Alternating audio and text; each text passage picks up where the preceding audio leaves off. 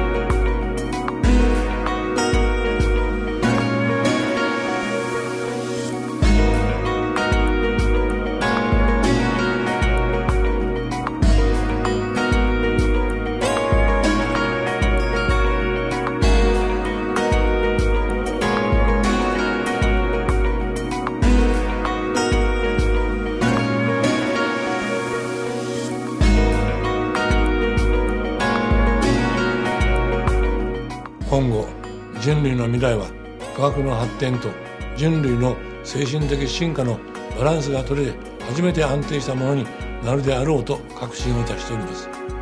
この京都賞がこの両面の今後の発展に大きく寄与し新しい哲学的パラダイムの構築を促進するいささかの刺激剤となればこの上なく幸せに思っております。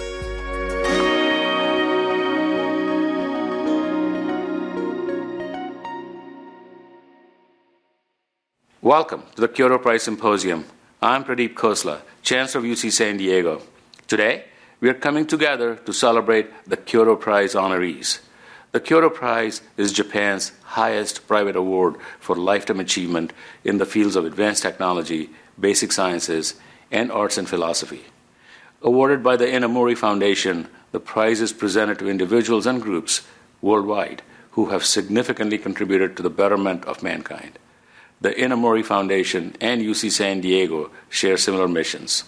Our world class faculty collaborate to advance revolutionary discoveries across multiple disciplines.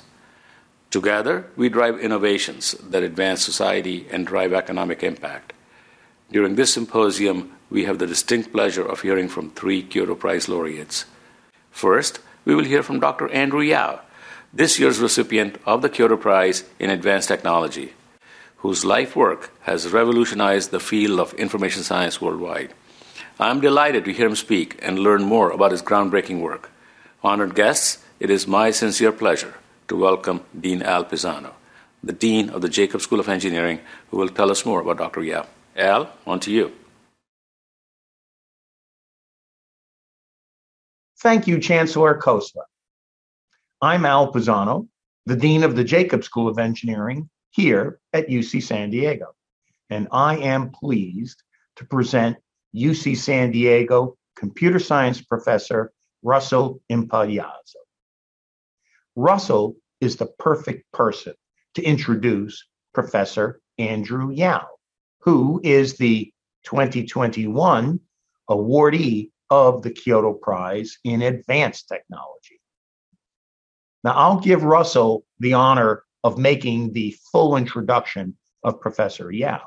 But first, I'd like to share a little bit of information about Professor Impagliazzo himself. Professor Impagliazzo is a world leader in computational complexity theory, and like many high impact computer scientists, he engages not only in the deep math and the deep theory, but he also engages in real world use cases. Professor Impagliazzo has an admirable understanding of the scope and impact of Professor Yao's career, which I'm proud to say includes very fruitful time spent right here at the University of California.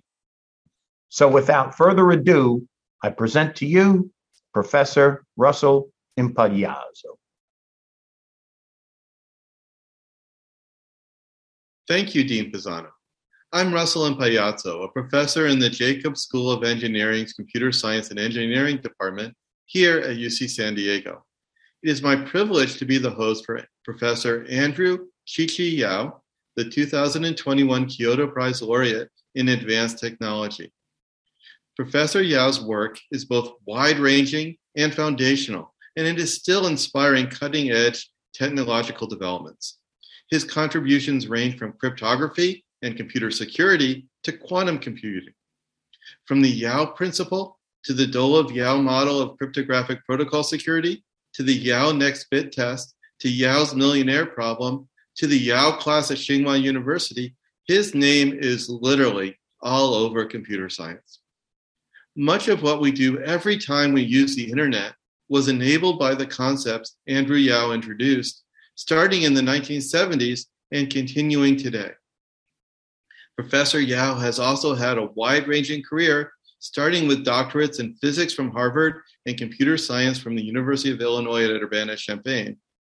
He then taught at MIT, Berkeley, Stanford, Princeton, and is currently Dean of Interdisciplinary Information Sciences at Tsinghua University. Among many other honors, he received the 2000 ACM Turing Award. Professor Yao was unable to attend in person, but it is my honor to now introduce Andrew Yao's Kyoto Prize laureate address and to discuss his work and career with him in the interview that follows the address. Thank you and enjoy.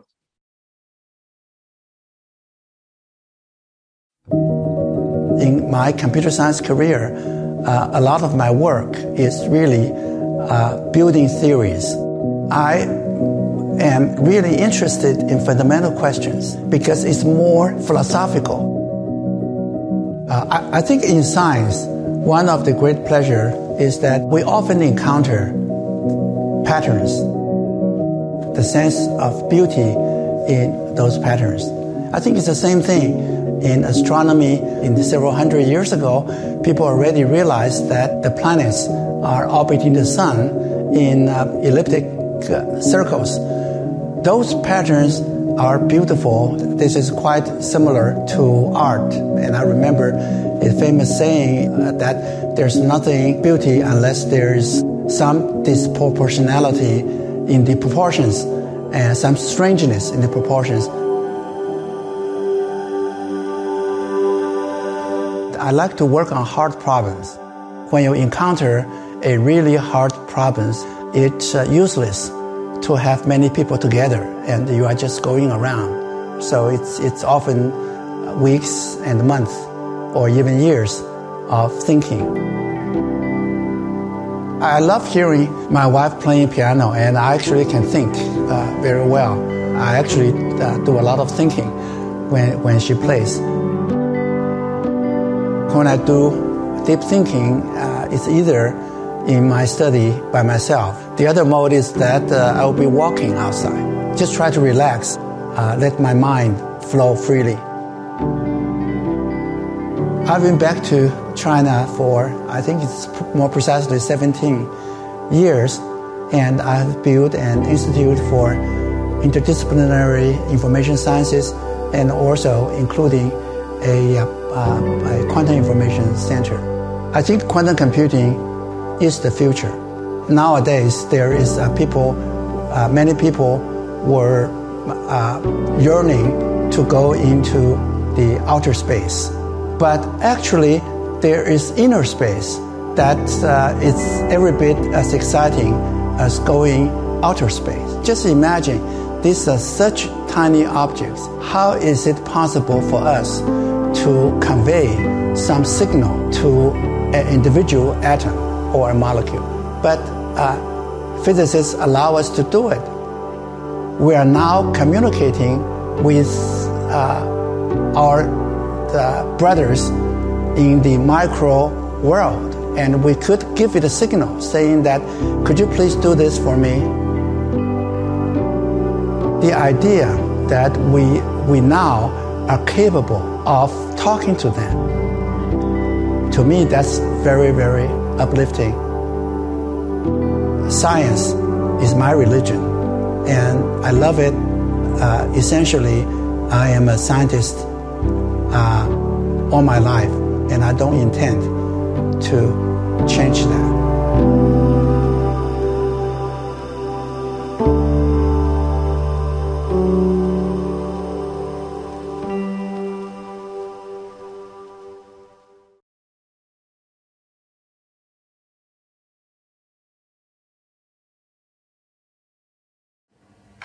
Ladies and gentlemen, it's good to be here. First of all, let me say it is a tremendous honor to receive the Kyoto Prize. Knowing all the previous recipients and their brilliant achievements, I feel deeply humbled as to be considered worthy to join their ranks. It is a great pleasure and privilege for me to speak here today I would like to tell a little bit about where I came from, how I found computer science, and my journey through it all. In more detail, I will begin with a little bit about my background, then my early enchantment with physics, which led to my first career, and then how I switched fields by accident to become a computer scientist. Then I would like to give a synopsis of some of my work, what problems I consider and why they are interesting. And finally, I would like to pay tribute to several people who have greatly influenced my life and work. And then I'll wrap up. I was born in Shanghai, China in 1946. My family soon after moved to Hong Kong and then Taiwan.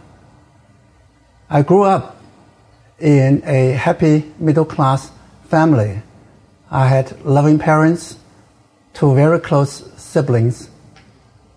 I was brought up with an emphasis in traditional Chinese values.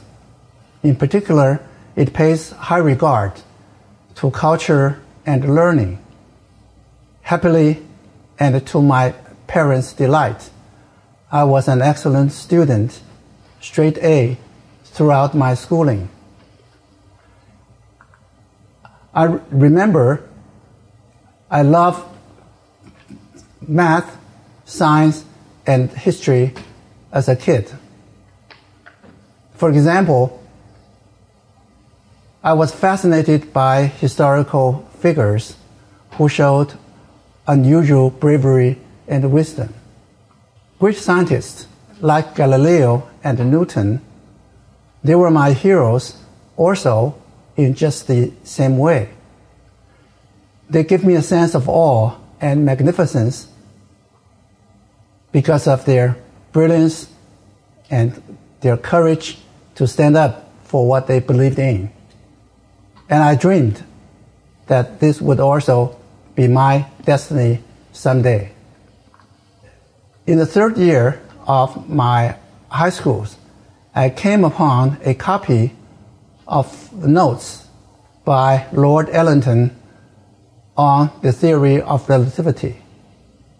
It gives a most vivid and simple derivation of relativity, and the argument goes roughly like follows. Experimentally, we have known that light has constant speed. And from this fact, one can derive with clever argument that our familiar concept of time cannot be an absolute universal concept. And that was something that uh, everybody had taken for granted for a long time. And this argument impressed me greatly. Physics can be read like a detective story and more imaginative than any of the clever episodes in Sherlock Holmes. I was really impressed and encouraged. In 1963, I went to college as a major in physics. And not long after that, Feynman's lecture notes on physics was published. And the legend has it that uh, Caltech wanted to radically reorganize their freshman course in physics. And Feynman agreed to do it with the condition that he would only teach it once. And this led to the legendary three volume series of Feynman's lectures on physics. And reading the, the, the book, uh, it was a eye opener for me. Advanced concepts that are difficult to explain turned out to be possible to explain and derived using only elementary mathematics. That was really impressive. That led me to see the depth of physics and its beauty. And actually, uh, this was the first time that I felt that I really understood the principles of quantum mechanics. And 30 years later, when I went to work on the field of quantum computing, Feynman's explanation on quantum phenomena still looks to me to be the most illuminating and useful explanation. And uh, that really settles it. Um, I, I decided to uh, study physics after college. In 1967, I graduated from college, and after one year in the military service, I went to Harvard University to do graduate study in physics. And in 1972, I uh, obtained my PhD degree in physics under Professor Sheldon Glashow. And finally, I was a certified real physicist. And that didn't last long though. In 1973, my wife, Frances, who was a PhD student at MIT at that time, introduced me to algorithms. The word algorithm was uh, at that time quite unfamiliar to most people, uh, unlike today. Uh, and now it is in the everyday uh, vocabulary. And an early draft of the Art of Computer Program, Volume 3, by Professor Donald Knuth, uh, and that's a book on algorithms. It was having limited circulation. And uh, what an amazing uh, masterpiece it introduces a fascinating new science. And after reading the materials, I could not stop thinking about the research questions raised in the book. And it became an obsession so much that I soon quit my postdoc job in physics in order to pursue graduate study in computer science full time. And uh, I remember that my mother was really uh, concerned because it seemed that I had given up all these years of work in physics. But my wife uh, was very supportive. And uh, so I became a computer science graduate student at University of Illinois. Uh, thanks very much to uh, Professor C.L. Liu for willing to take me on. Now I would like to uh, tell you a little bit about my work. Initially, I focused on solving existing open problems in algorithms, uh, such as minimal spanning trees, B trees, etc. But not soon after I graduated, I started get interested in developing new frameworks and new theories for computer science. And over several decades, I had the opportunities to work in several top rated universities. And uh, I have spent 10 years at Berkeley, Stanford, and followed by 18 years at Princeton. And uh, in 2004, I moved to Tsinghua University, where I now work.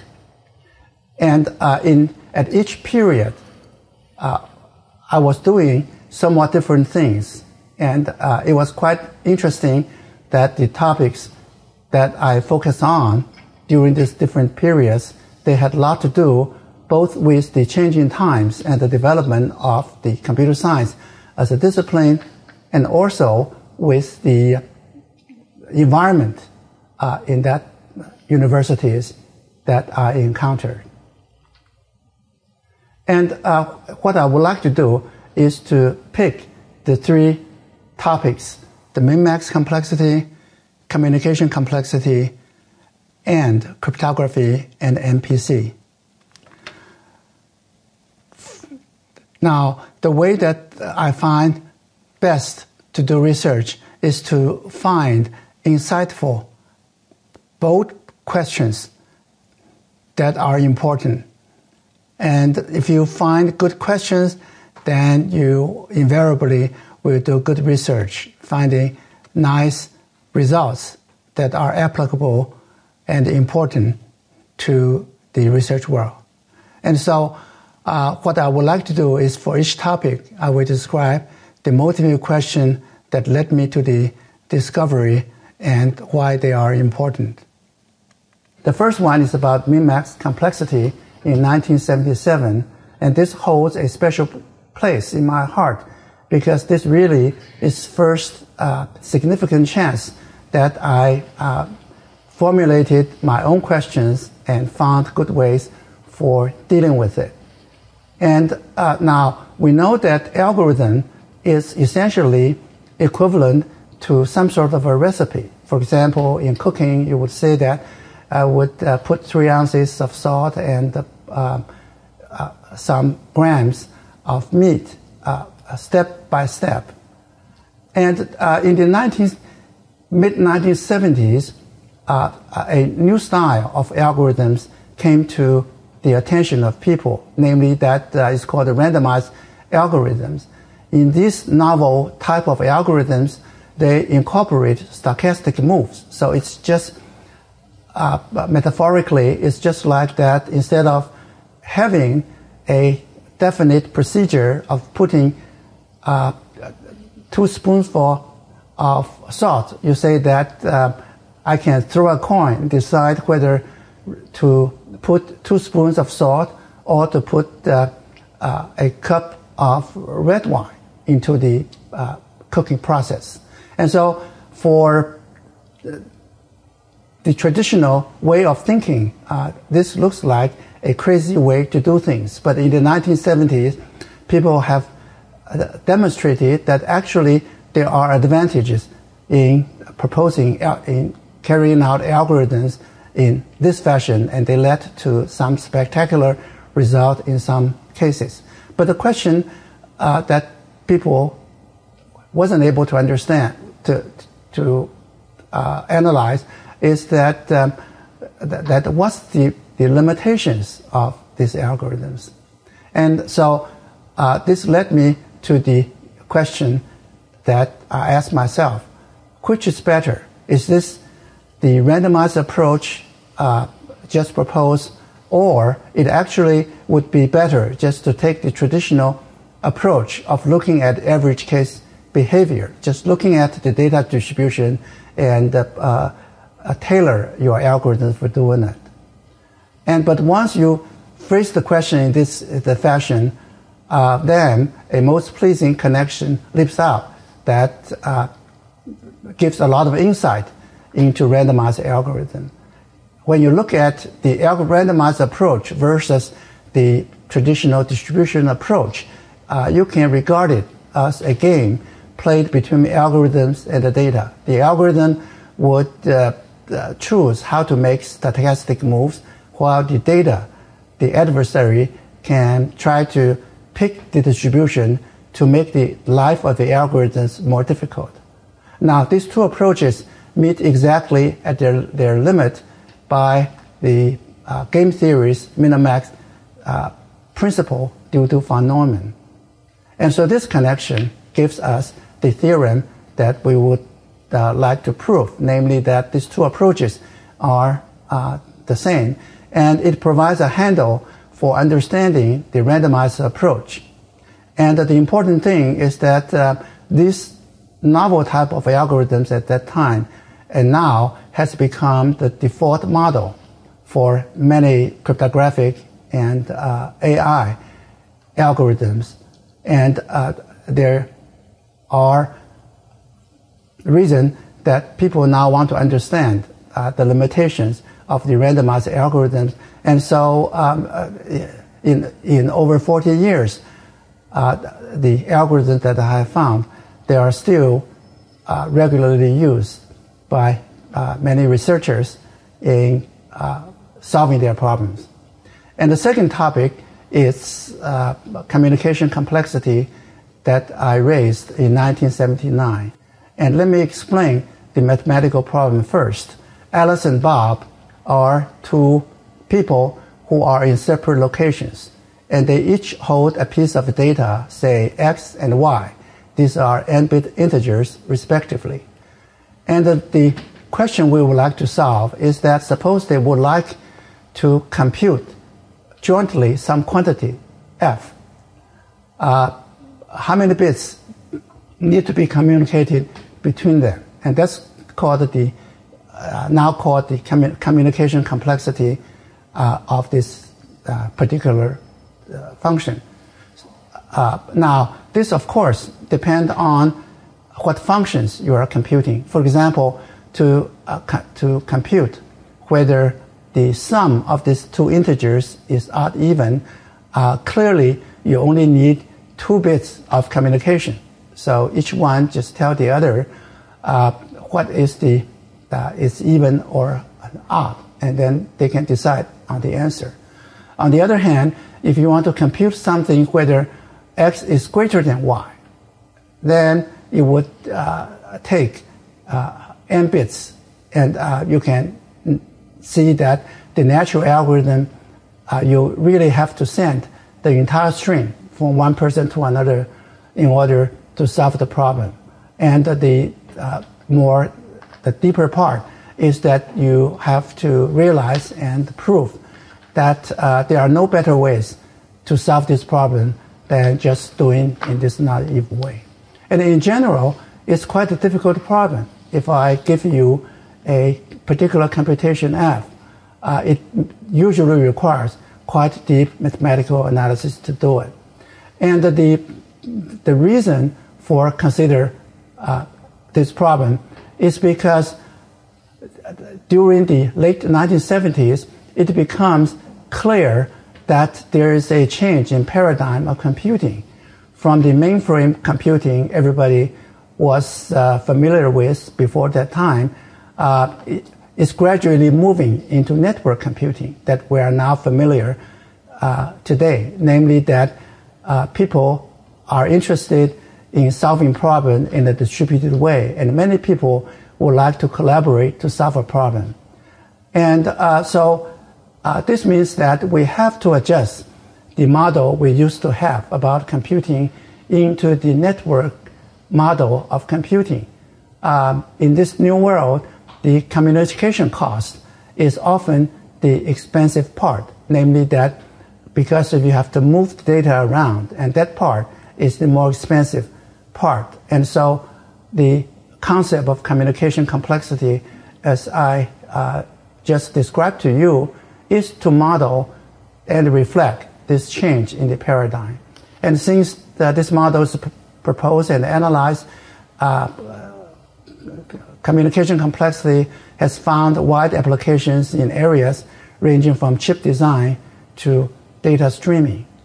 And the last uh, topic I would discuss in some detail is about cryptography and uh, uh, MPC. And, uh, uh, and 1982, uh, I wrote three papers, and these become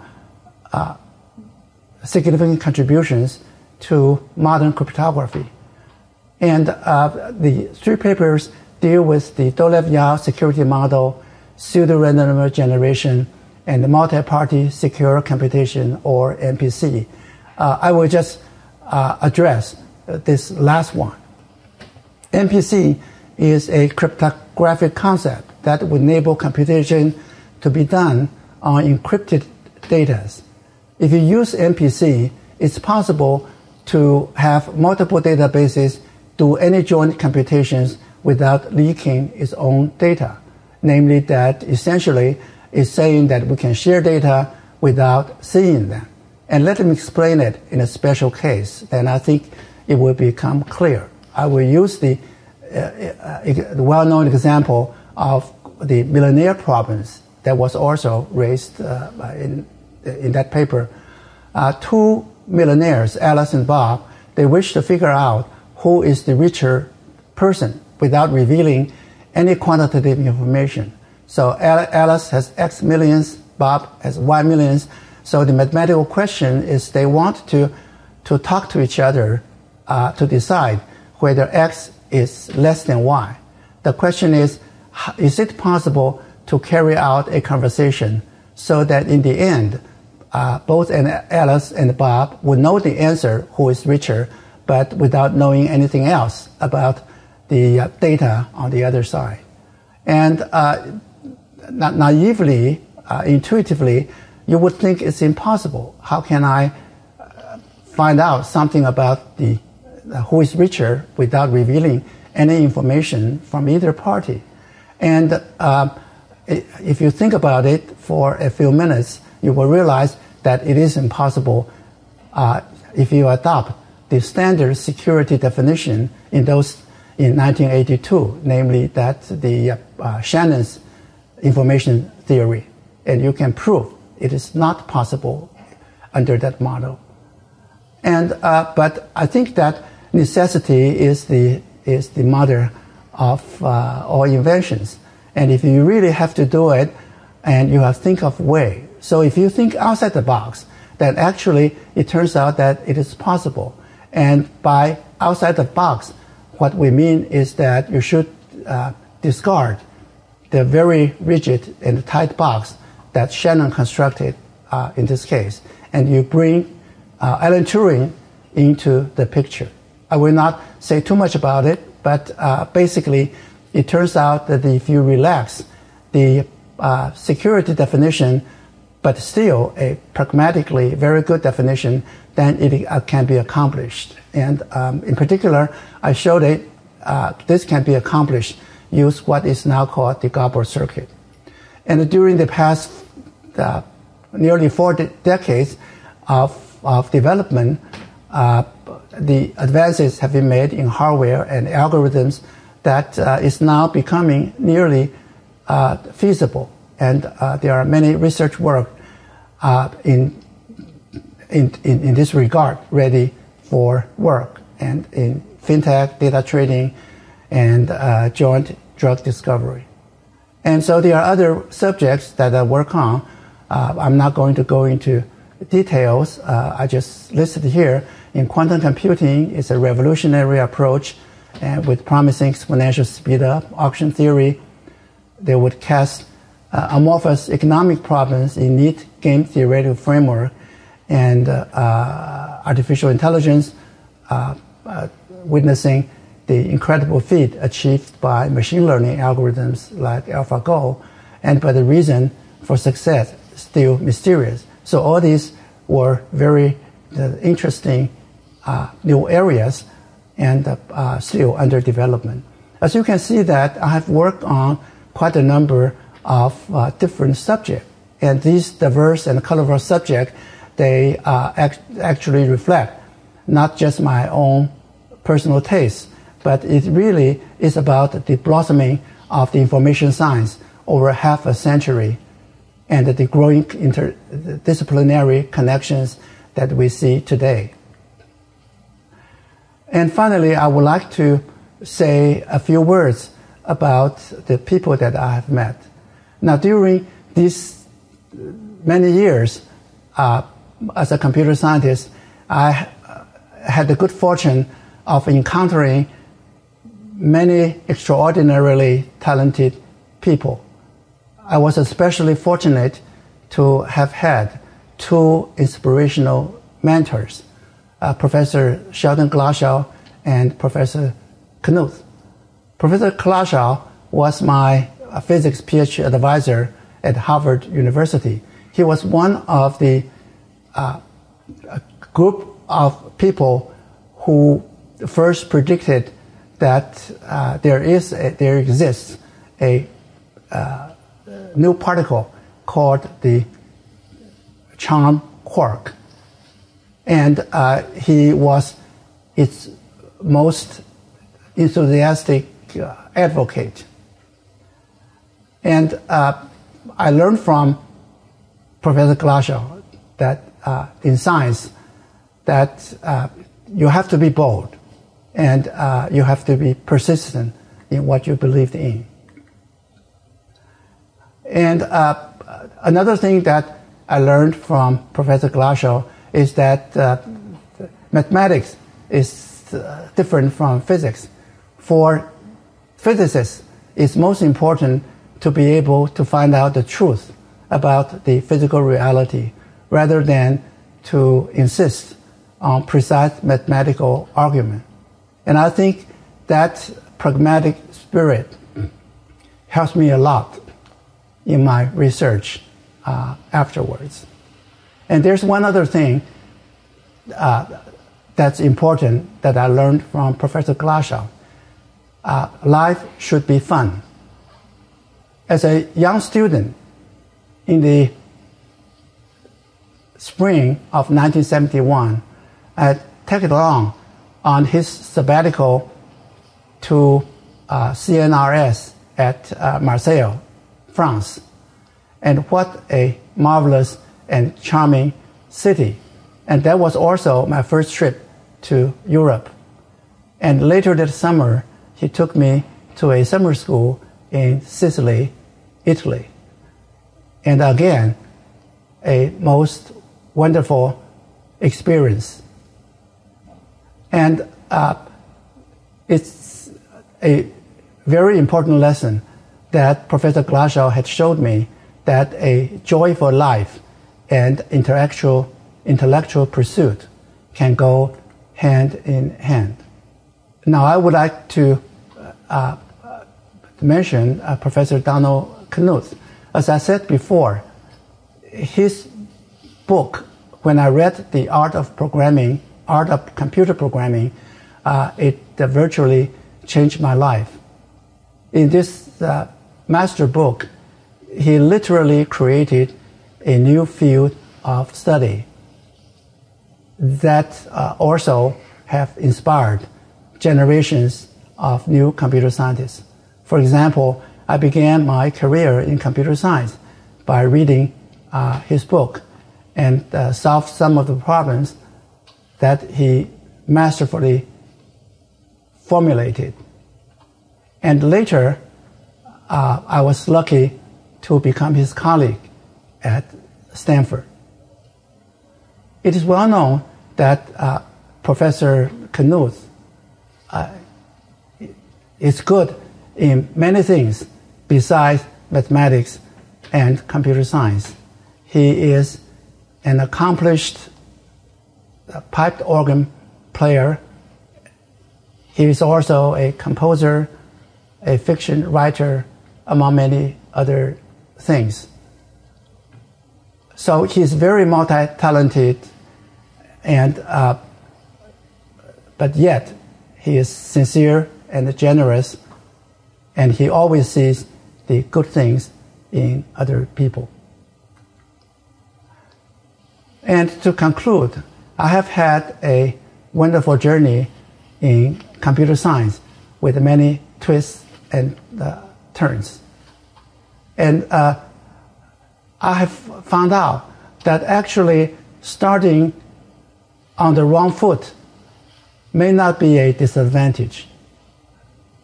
Actually, the early training in physics turned out to be uh, most helpful to me in at least two regards. First, I learned uh, what good theories look like. In physics, there are many good paradigms of theories, such as relativity and quantum mechanics. And uh, that helps me a lot later on when, when, we need, when I need to build uh, theories in computer science. And the, and the second thing uh, I benefit from physics is its pragmatic spirit.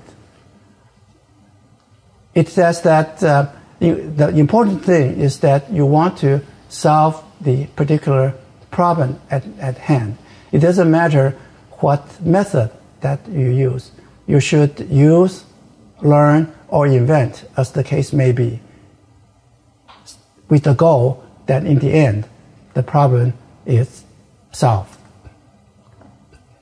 Computer in science, the paradigm is the search for truth. In this process, we sometimes discover patterns and beauty which can lift the human spirit. It also leads to innovations that can improve human conditions and prepare us for future human challenges. I agree completely with Inamori Foundation's vision that science and humanity shall work together for the betterment of mankind. Again, it is a great honor for me to receive the Kyoto Prize and a privilege to give this lecture, sharing my experiences with the audience. Thank you very much.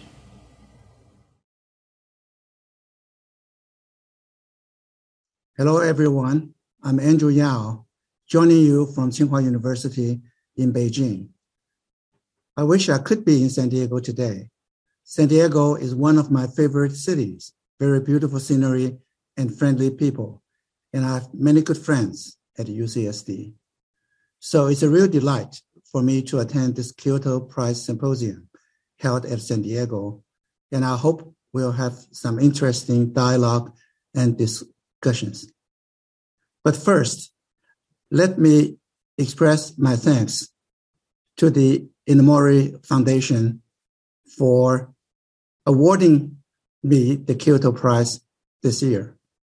Mr. Kazuo Inamori dedicates himself to the betterment of mankind and stressing the essential roles for both science and humanities in moving toward that goal. And his vision touches me profoundly. And I feel both thrilled and humbled to join the list of distinguished laureates who have received this honor previously. I would also like to thank the Kyoto Symposium organization and its executive director, Dick Davis, for inviting me to appear in this wonderful symposium. Also, I would like to thank the two universities, UC San Diego and Point Loma Nazarene University for co-hosting this symposium. Hi, I'm Professor Russell Impagliazzo from the CSE Department of UCSD, and I'm honored to be chatting with Dr. Andrew Yao of Tsinghua University, who is this year's Kyoto Prize laureate for advanced technology. Andy, how are you doing? Very good, Russell. It's great uh, seeing you here. So, in your career, you've moved around a lot. Um, so, you started in uh, uh, your undergrad was in Taiwan. You were you were born in Shanghai. Your undergrad was in Taiwan. You did your graduate work in the United States and uh, taught at a number of prestigious universities such as Stanford, Berkeley, Princeton, MIT, um, and then decided to go back to uh, China to uh, to lead the program at, at Tsinghua University. So, have uh, these transitions been uh, been difficult, or have they been uh, inspirational? I think that uh, it's a interesting adventure for me to move around, both in terms of the uh, uh, subject that I study and um, also in terms of the physical locations. Um, I think that actually every move uh, has a, a, reason that uh, I'm actually pretty happy uh, to move around and uh, getting new experiences and doing new things. So I don't think there's any difficulty. It's really a pure joy to be able to do that as an academic in the modern world. That's great. Um, and you mentioned that you moved around in terms of topics. So you actually got your first PhD in physics and then went back and got another PhD in computer science. So was that a cultural shift that was difficult to navigate? What is what do you think is the difference between the culture of physics, a very established field, and computer science, a relatively young field? Uh, I think that's uh, exactly why I moved from physics to computer science. Uh, over the years, uh, I realized that uh, I do my best work when I'm entering uh, a subject that is, still in the initial stage.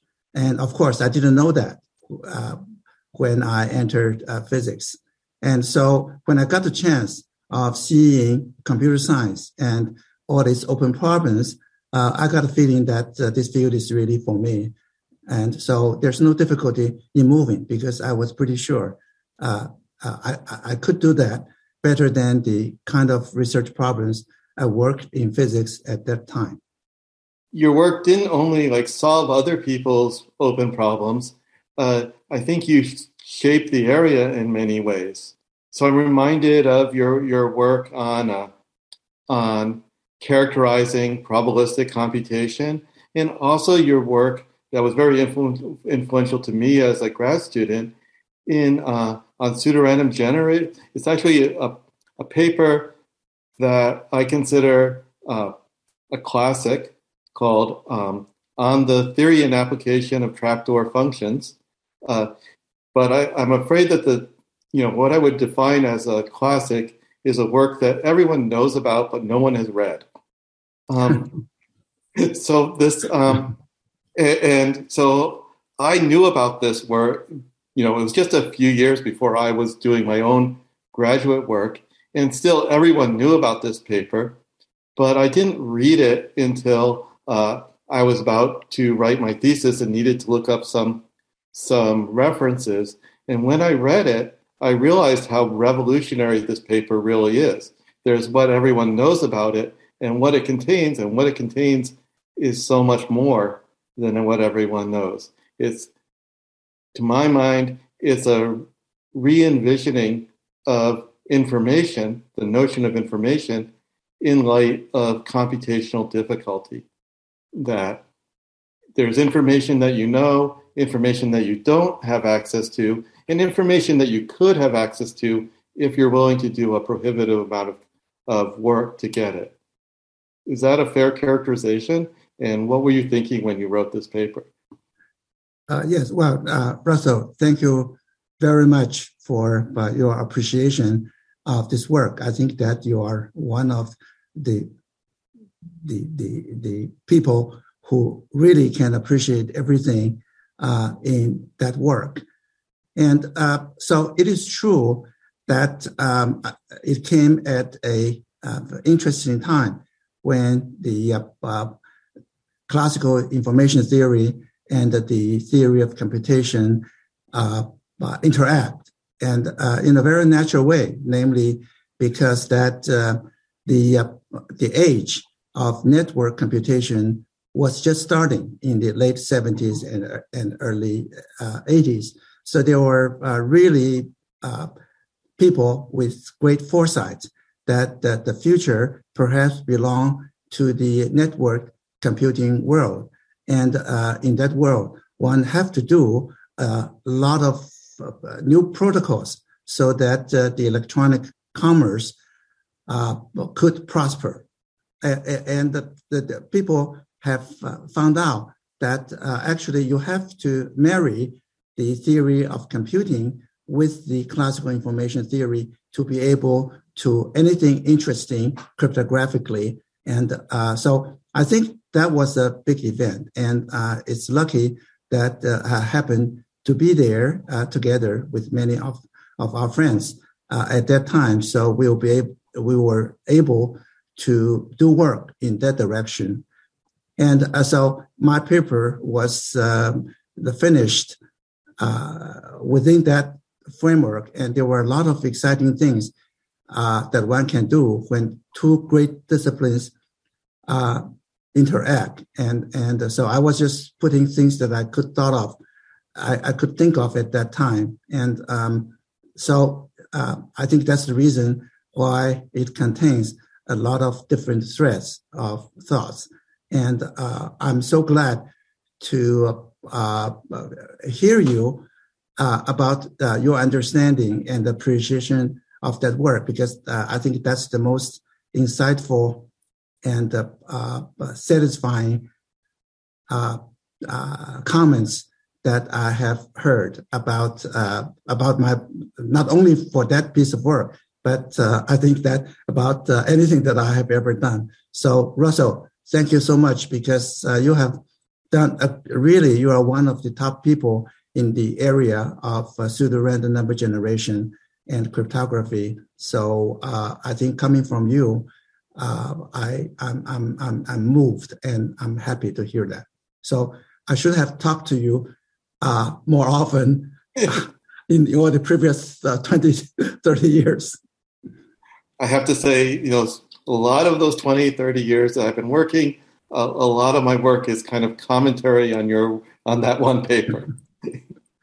um, so uh, even if we haven't been talking, we've had an uh, intellectual dialogue. yes. Um, well, another another. Okay, so you mentioned that you know that you were thinking of the world where where uh, people were interacting on a network um, where um, information is distributed throughout the network, where people's identity is maybe not tied so much with their geography, with their geographical location, as what they know and what information they have access to. And that's a really good description of the world today. But I think it would be, it takes a lot of foresight to look at the world of uh, you know uh, 1982 or even 1976, where you when you wrote uh, your paper on communication complexity, and uh, say that that was the state of the world at the time. Did you like anticipate that the internet would be such an important part of today's world? And did you uh, view uh, did you like foresee a future that's similar to today's where people are communicating like we are over long distances fairly routinely?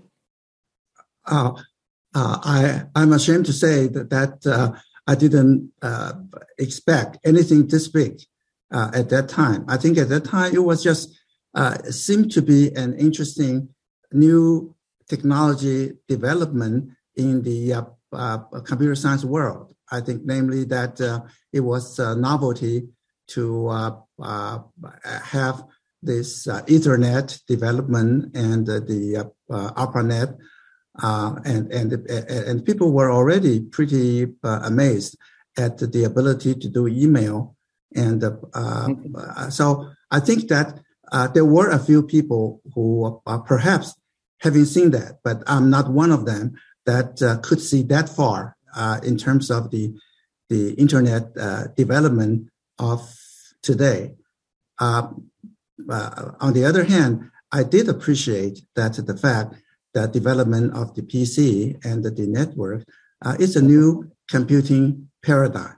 So it will it, it would change a lot of things, and therefore uh, for a theoretician at that time, uh, anytime there is some significant technological advance, it's a, a chance to do fundamental work, and and uh, it's intellectually interesting to consider all the uh, uh, uh, actually the deep problems in connection with that. So I think that in those days, and I was young, and I really couldn't see that far. I was just like everyone else, is trying to find some interesting, uh, challenging problems to uh, work on. And and uh, uh only very later on, I realized that uh, it's a good habit to to follow the technology because that's what distinguished computer scientists, the theoretical computer scientists, from mathematicians. Because uh, I think that it's a very fruitful and good idea for computer scientists to follow the technology and and uh, work on theories that's relevant for the new development. So, in other words, you, you're not clairvoyant. You just have amazingly good taste. um, yeah, I think that that that it, it it's probably my my uh, physicist background uh, uh, has something to do with it because uh, I think that in in physics people are uh, uh, very pragmatic. I think even theorists in physics they are at their heart pragmatic people. That that it's not just how beautiful the theory is. I think important point is that it should be relevant. It should it should have something to do with uh, the deep laws of nature, and you have to pay attention to experiments. I think that in that spirit, uh, I think that's uh, a culture that's very uh, uh, uh, deeply embedded in in in me. So um, I I'm I'm attracted not just by how elegant and pretty the mathematics involved is, but I'm also paying a lot of attention to whether it reflects uh, the uh, pragmatic uh, ability for us to utilize it. But there, there is like a very big difference between physics and technology, basic science and technology, which is in physics, you're kind of explaining what is, and technology is something we envision and create and can change. Do you think of that as like a, a dual role that we play? Yes, I think that that um, uh, it is true that uh, in computer science, even the most uh, abstract uh, uh, theoretical computer science uh, could have a real impact in the world within a few years. Of course, it it it, it depends very much on the particular subject. for example, in cryptography, I think it it it it, it took 30 years before uh, it reached the level where it's really uh, become essential in the uh, in today's world. Uh, uh, but in physics, I think that the the time between the uh, conception of quantum mechanics it really took many many years, perhaps a hundred years, to reach the point where we could think about quantum computing. So I think there are similarities and uh, but and there are differences. However, I'm interested in what you said, uh, your comment about uh, about physics being a science that uh, is trying to describe nature.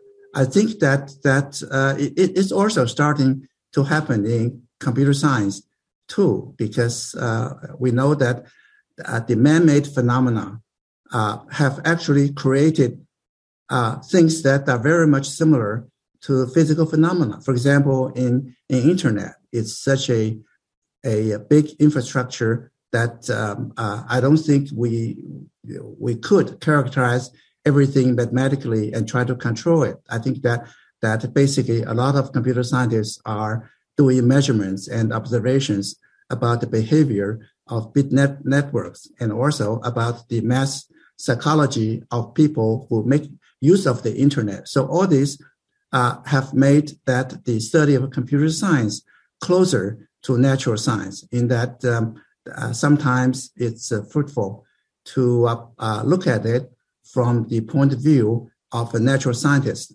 Uh, even more prominently, I think that Russell, you you have worked on learning and mm-hmm. and big software programs for satisfiability. that that type of uh, really very important pr- practical work.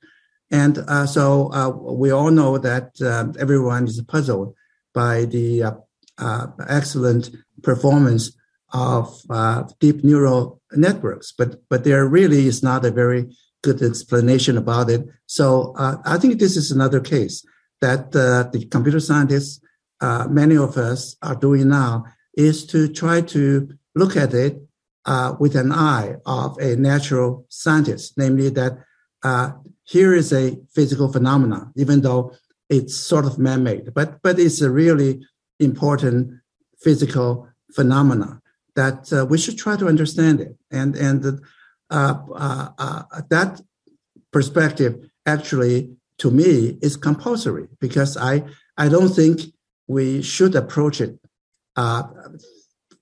because it's a essentially a big nonlinear system, and and we know that that it's almost impossible to try to find uh, extremely precise theory to describe it. So we have to be like a physicist, uh, so that we can find uh, mathematical laws to explain things at the right level, and and uh, because the ultimate goal of science, including computer science, is is try to do the best we can. I think some people have said that. Uh, I remember reading a long time ago is saying that politics is the art of the possible, and I think that that actually uh, uh, the computer science uh, and the machine learning actually is also the art of the possible. So we should uh, go beyond our traditional work, looking at algorithms, because now we are exploring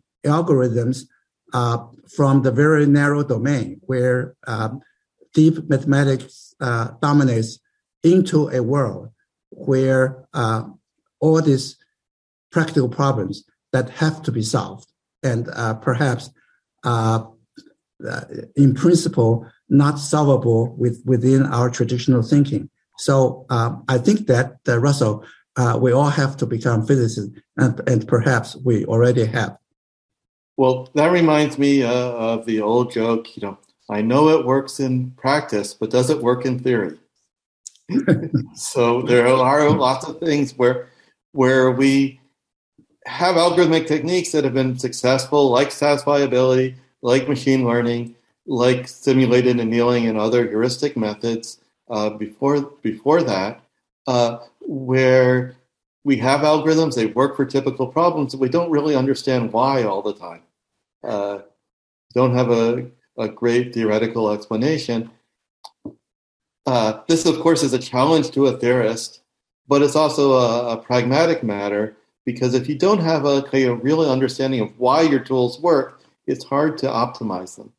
Yes, yes, uh, exactly. I think that uh, that's why both the uh, experimentalists and the theorists, um, uh, both types uh, of researchers are necessary. I just, uh, I would like to think it, uh, it's just like many of the uh, big discoveries in the world. I think that when the Wright brothers first successfully uh, launch the, uh, the the airplanes. I think that that they were just doing experiments. I think that they they didn't know about the uh, the deep aerodynamics uh, uh, equations and the theories be, behind it. But things de- develop. You have to you you have to establish a scientific basis so that so that you'll be able to um, design modern airplanes uh, uh, so that it can uh, it can really radically change the world. I think it's the same thing here. I think that that we are at a stage when the Wright brothers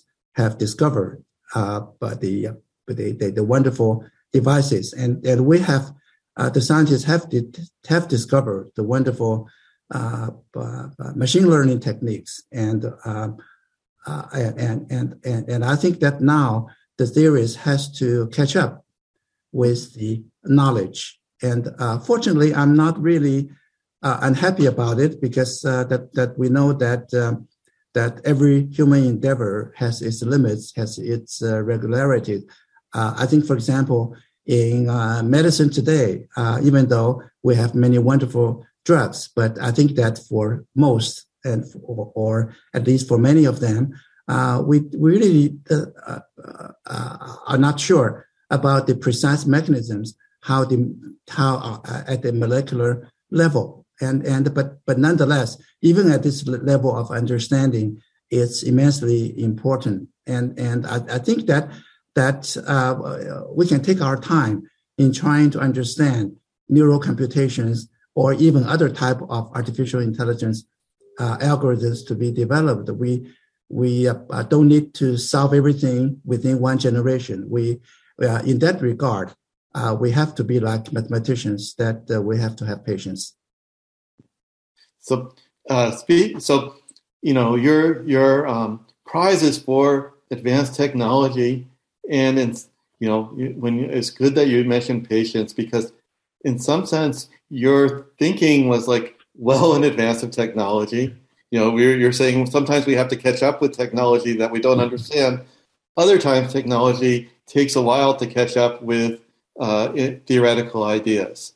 So um, I'm thinking of uh, things like uh, multi-party computation, uh, a great uh, intellectual idea that you introduced in the in the 80s, uh, where you can compute with information without actually knowing that information in, in some formal sense.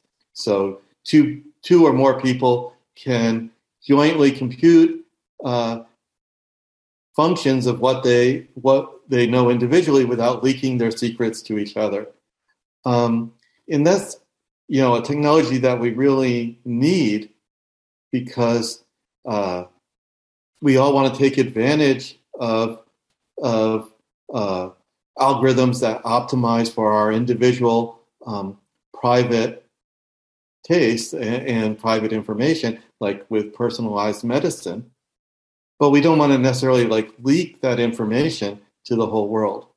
Um, so that's something that I think that was like a brilliant idea um, and one that we really need, but where the technology is still catching up. The the first implementations were around 2008, Fairplay, and still many of the implementations are more of a prototype proof of concept than a full uh, working tool. So has that frustrated you that technology has taken so long to catch up with that? Uh, well, I think uh, uh it, it was not frustrating because um, I didn't expect that uh, the multi-party computation could become practical for a long, long time. I think that um, in those days, uh, I was at heart a, almost you would say a pure theorist. I um, uh, uh work on problems uh, really at, uh, at, at, at that time, mostly because of intellectual curiosity. Like, or I, I, think that in that regard, I was a pure theorist at that time. So uh, I work on that problem. Uh, it's it, it's mainly because that that that that that uh, uh it uh, it surprised me uh, that that it could be done. I think that that um, I often said that we we uh, to do good research we uh, had to be uh, sometimes uh, dreamers uh, mm-hmm. that to to think about things that are that seemingly impossible to do and and and and, and I think that actually the uh, um, the the public key cryptography was one such thing when it was invented. I think that it just it just uh, boggled the mind. And and I think that um, in in the multi-party computation, uh, I was following that good tradition uh, for uh, theorists. Uh, I, th- I, think that uh, when I thought of the the possibility for two millionaires to figure out who who the richer person is without revealing the the asset, I I, I thought that it's something that uh, uh, if it can be generalized, it would uh, have theoretically wonderful application. So I thought it was a very well motivated uh, uh, conjecture and uh, work on it to solve that problem.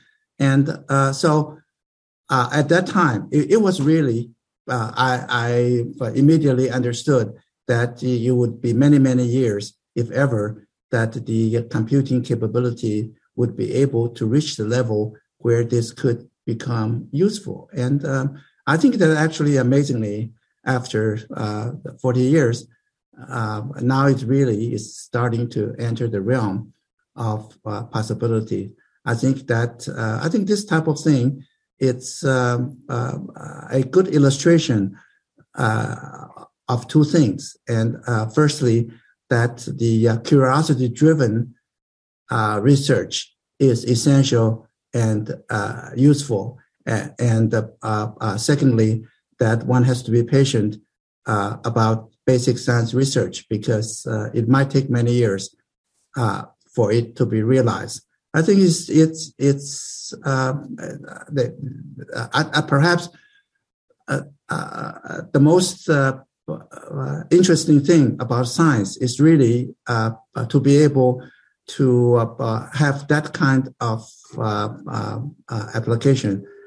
And in my mind, the most wonderful thing about science is the ability to to to to give some to realize some impossible dreams, and and so that's something that I uh, very much enjoy doing. So another um, project of yours that started like uh, as I think theoretical speculation, but just very recently been um, started to be implemented is in quantum computing. So, what got you interested in quantum computing, and what do you um, do you think uh, you know uh, is the future of quantum computing? I think that um, quantum computing uh, was started by uh, by physicists, and uh, uh, uh, Richard Feynman had a very influential paper in 1981 that uh, motivated the idea that one probably should consider using quantum mechanics to build computers, and I started getting interested in it in the early 1990s. And, and the, uh, the thing that excited me, uh, and, and, and also I think excited uh, uh, uh most people, is that uh, this really was the first time in 60, 70 years that the people realized that there could be an alternative to the classical way of uh, designing uh, computers. And uh, uh, certainly nowadays, the computers work much faster than a Turing machine, but the principle was the same as in the 1936 uh, Turing's paper. However, quantum quantum computer really is a different kind of animal. It's uh, based on the law of quantum mechanics, which is very uh, abstract, and uh, I think that it's almost impossible to characterize precisely, uh, uh except through mathematical equations. and uh, but it, it, it, in principle it uh, does have amazing abilities like uh, being able to uh, factor large integers, which is the basis for some really important uh, uh, cryptographic standard today.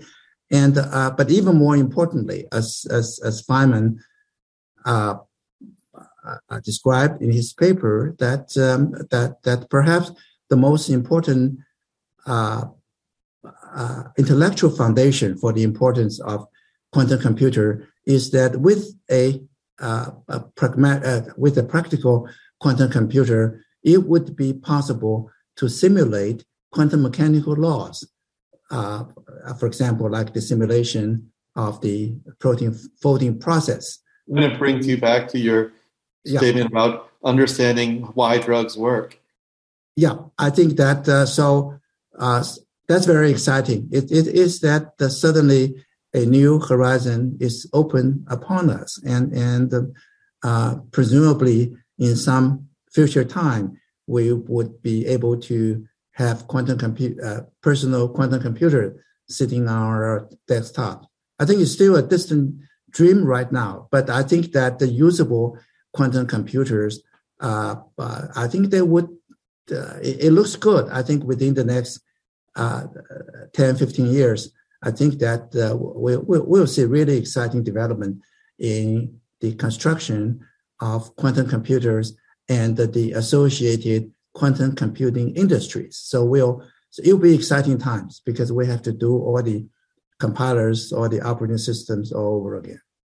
In addition to mathematics and the uh, physical sciences, some of your recent work uh, touches on the social sciences uh, auction theory and computational economics. Uh, what interested you in in uh, that topic?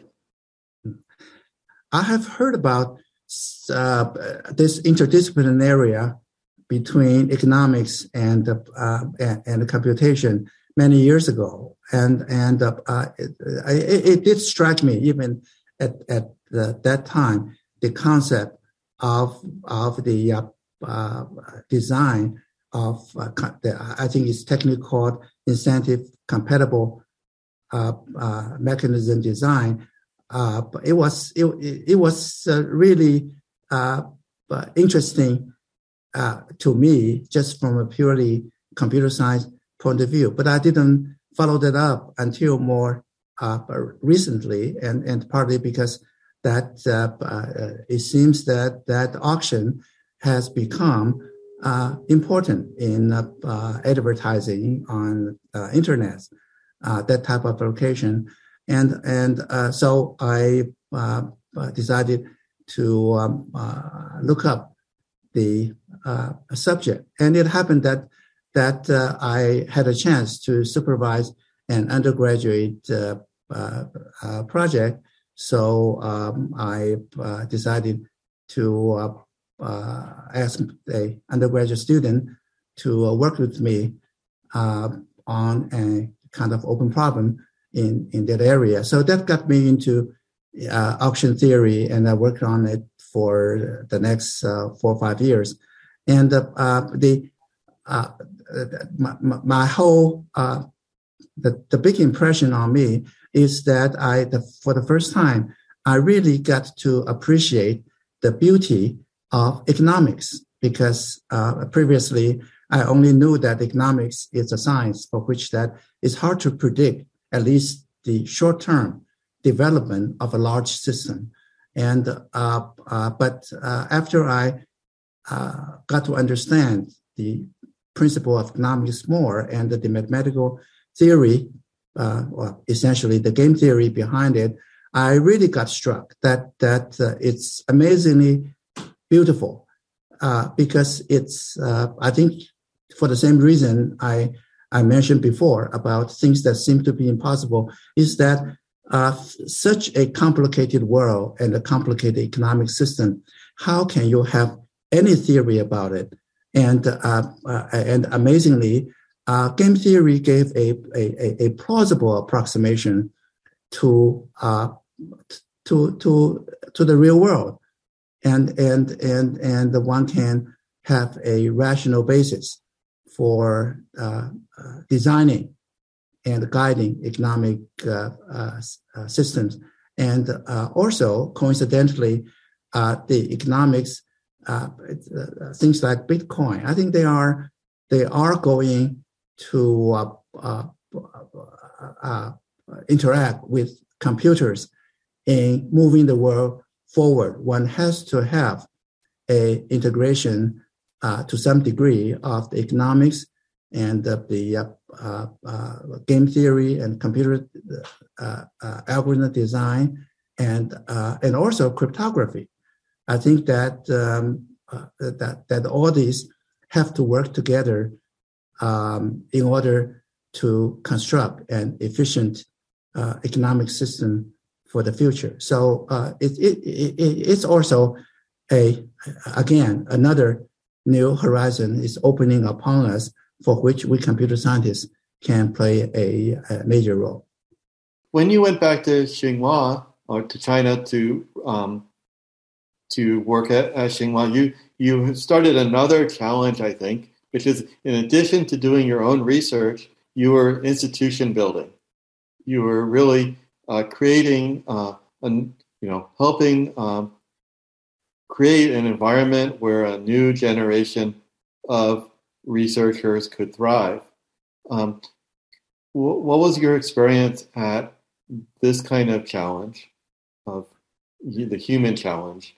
When I first uh, uh, came back to China, I had uh, uh a, a, a, very uh, uh, low ambition. I, I, my my main interest at that time was just trying to uh, build up a, a, small group in uh, my specialty and to be able to produce uh, uh, good PhD students. But uh, soon after, I realized that it's not possible to do it without a really big supporting system. And that got me into building an undergraduate program so that I could have good graduate students. And uh, uh, now, in order to have a good undergraduate program, I have to build up a faculty. So um, I managed to get the Tsinghua University to support me to build a uh, institute from scratch uh, uh, that around 2010. Uh, and the so the, the theme is really to build a uh, for institute based upon the kind of tenure track uh, uh, uh systems. Uh, that's uh, very much the standard in the in the in the in the modern world, and so I I defined the the focus of my faculty to be in the interdisciplinary area, and and so that means that the, the anything for which the computer science might interact with. So that would include, uh, so I hired people in, in, in, in uh, uh, I hired physicists uh, to build quantum computers and um, I hired people whose training is in economics and the people who do computational biology. And uh, so build a environment uh, so that that would be the the, uh, would do all the interesting things uh, 10 years from the time when I started the institute. And now it's 2020. And actually, I found out that um, I'm pretty happy to have built an institute from scratch to have now around 30 faculties. And, uh, um, and, and especially in recent years, we have uh, uh, been able to really hire top uh, rated young uh, faculty members, and so I'm uh, very excited about about that. And and building an, an institute has challenges that I never had to face before because I uh, perhaps like you I I, uh, I I was at heart a really just a a uh, researcher and and uh, but somehow changing the environment you are naturally led into doing things. And uh, I think to put it in a positive light, to discover abilities that I didn't know that I have. So you've had this amazingly successful career as a researcher and as an institution builder, and you're uh, you've mentored so many students. Do you have advice for pe- for students who are just starting their careers as computer scientists or as researchers? I think there are there are just uh, uh, two advice. The the first one is that um, uh, you should you should follow your heart. I think that's the old adage. I think that uh, you have to do things that interest you and excite you most. And uh, uh, the second is pay attention to all the developments, not only just in computer science, but actually in all the sciences and basically uh, my my uh, I think the best advice I can I can give to starting computer uh, scientists is that uh, you should first think yourself as a scientist, and then you could be a specialist in a computer science. We're almost out of time, so do you have any closing thoughts that we should end on? Uh, yeah, I think the closing thought is that I I, I think I have had a wonderful life. And I think that um, being in the academic world all my life, I think is the uh, greatest privilege and uh, uh, the greatest luck of my life. And because in this environment, I could have uh, good friends and colleagues like you, uh, who we, we really can can can can understand and talk to each other and and and enjoy uh, the most uh, interesting intellectual exchanges, and I wouldn't give it uh, give that away for anything. Well, it's been really a privilege and a pleasure to talk to you. Yeah, Russell, it's uh, it's so wonderful. I think that in the future we should we should do this uh, uh, even informally, without the, the, the the the need for um, a a prize. but perhaps next time um, I can I can return the favor to uh, have a conversation with you on your prize winning occasion. Um, well, it would be a prize if you just came to San Diego and uh, and we could talk in person. Okay. Okay. Thank you so much. Thank you.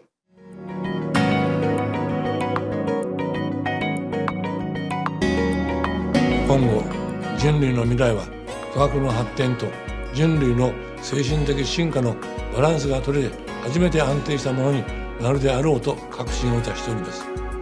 この京都賞がこの両面の本語の発展に大きく寄与し新しい哲学的パラダイムの構築を促進するいささかの刺激剤となればこの上なく幸せに思っております。